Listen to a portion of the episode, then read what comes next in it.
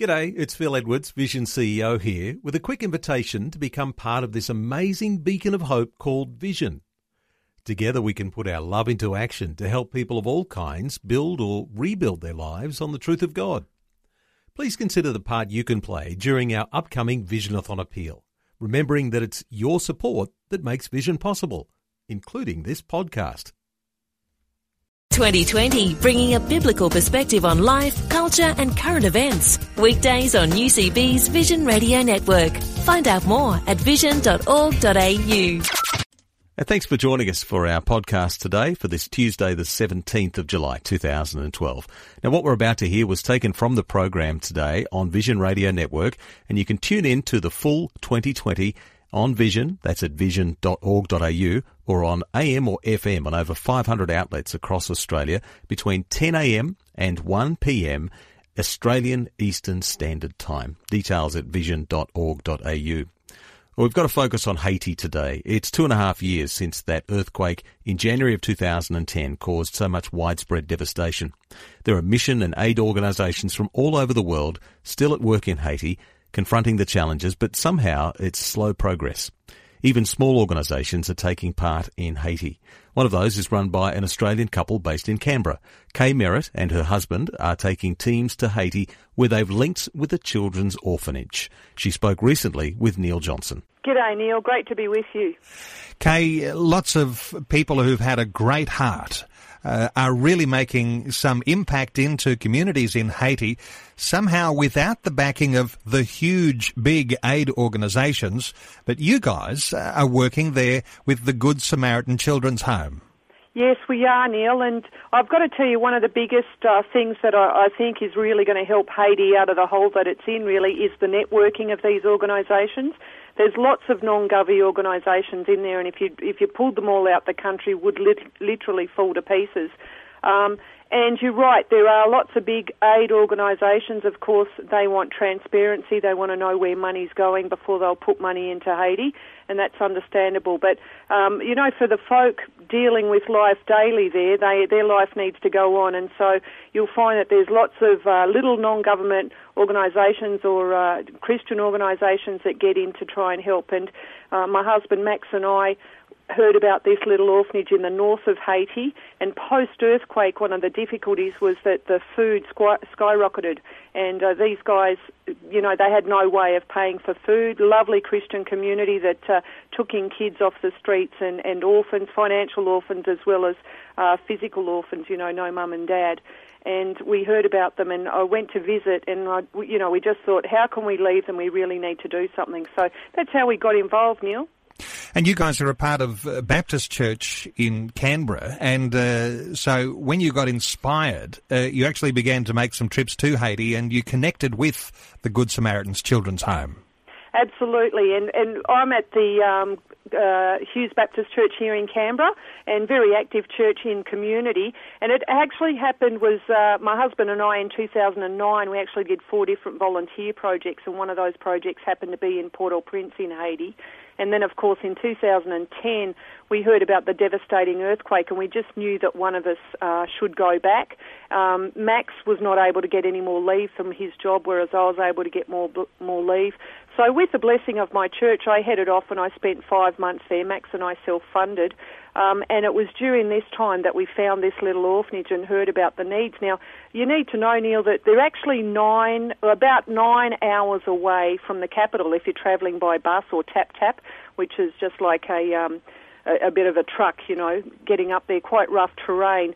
So it's, you know, about nine hours away, uh, but the impact, it wasn't actually a physical impact of, uh, you know, houses being destructed and, and that sort of thing, but what it meant was food prices, food couldn't get in, and that's why the, the value of food sort of tripled. So they were in a very difficult situation. We had 24 kids in there, and uh, by the time that I had met them, they hadn't eaten for a week and it's so interesting, like they'd been praying. And when I arrived, they sort of said, Yeah, we've been praying for you to arrive.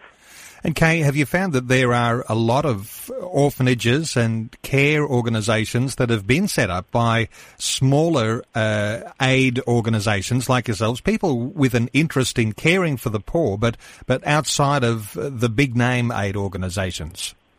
Uh, Neil, this is very typical actually, um, because quite often the big, big aid organisations can't easily get in. Sometimes they can, but you'll find that the ones that really succeed well are actually community based. And I guess this is why my husband and I really wanted to help uh, with this little orphanage was that it was actually Haitian driven, and that's not a big common thing, I guess. Uh, most Haitians are, are, living from meal to meal. Uh, they're dirt poor. They find it really difficult to survive. So for this Haitian community to to start up this little little home and, and have these kids in here that they saw were the most desperate in their community uh, is just a wonderful thing. So you'll actually find that with a lot of non-government organisations, they go in and they help where they can. Uh, they try to avoid all the bureaucracy and all those other things, and you'll find throughout Haiti and many third world countries that they're the they're the uh, I guess they're beavering away at doing things, and they are making an impact. Kay, one of the big uh, concerns with Haiti is the cost of food, isn't it? Because food tripled after the earthquake and uh, became beyond the ordinary person, particularly if you're uh, at the receiving end of all that devastation. Uh, the, the cost of food was difficult at the time. I guess that continues? Uh, it does. And just to give you an example, if you're lucky enough to have a job, you'd be earning around about $3 a day. I believe the national wage has just gone up to $5 a day, but not everybody pays that, and many people get below that. A 20 kilo bag of rice costs $50.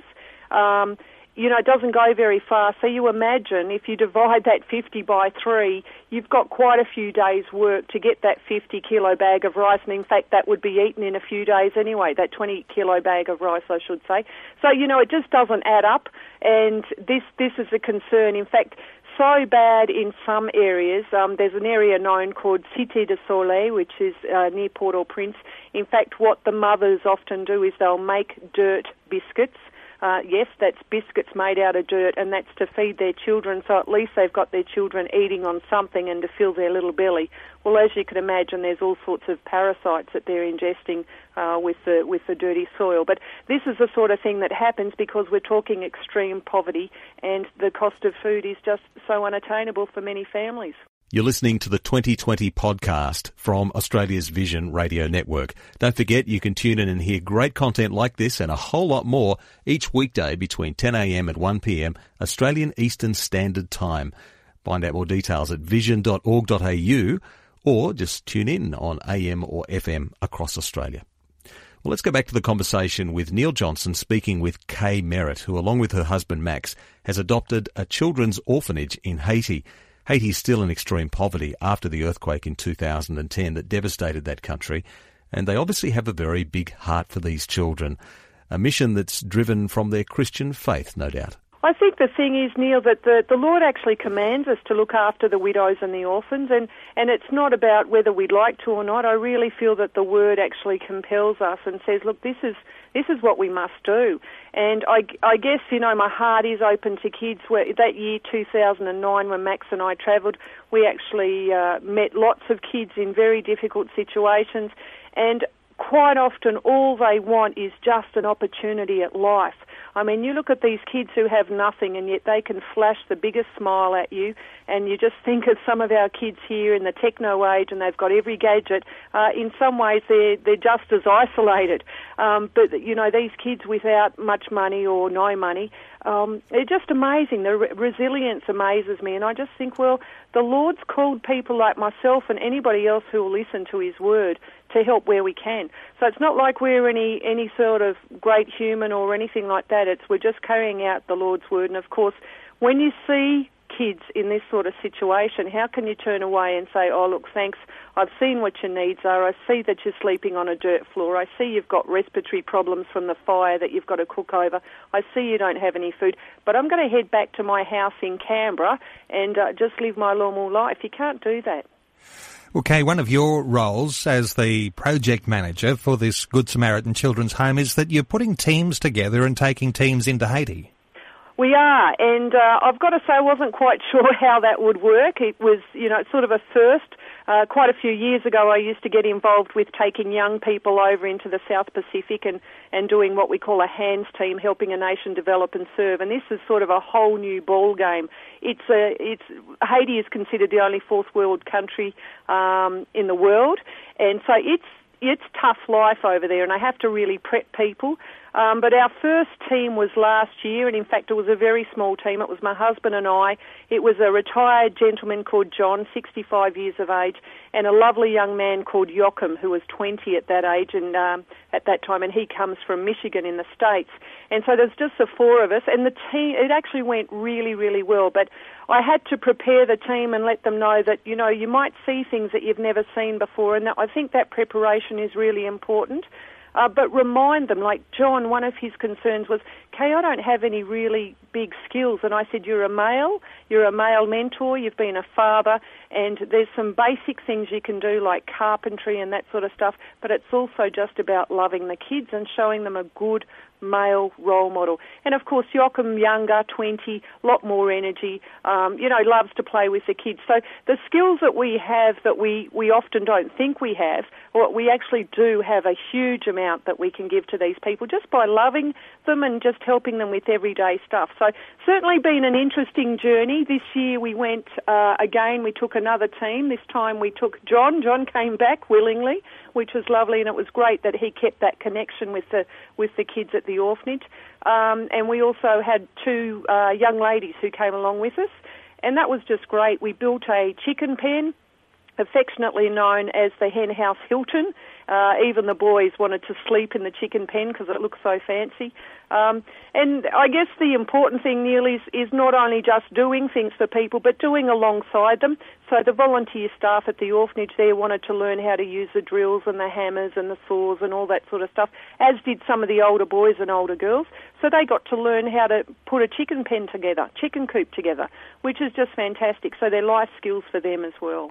Kay, you remind us that mission isn't just for big organisations. It's uh, people like you and your husband Max who can also lead the way in that area. I'll point people to your website at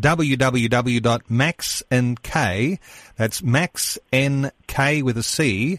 That's C A Y. Max N C A Y dot com. And uh, Kay, uh, thank you for being with us today on 2020. It's been my absolute pleasure. Thanks, Neil. Like what you've just heard? There's more great podcasts, or you can listen to us live at vision.org.au. And remember, Vision is listener supported. Your donation of any amount will help us continue connecting faith to life. Learn more or donate today at vision.org.au.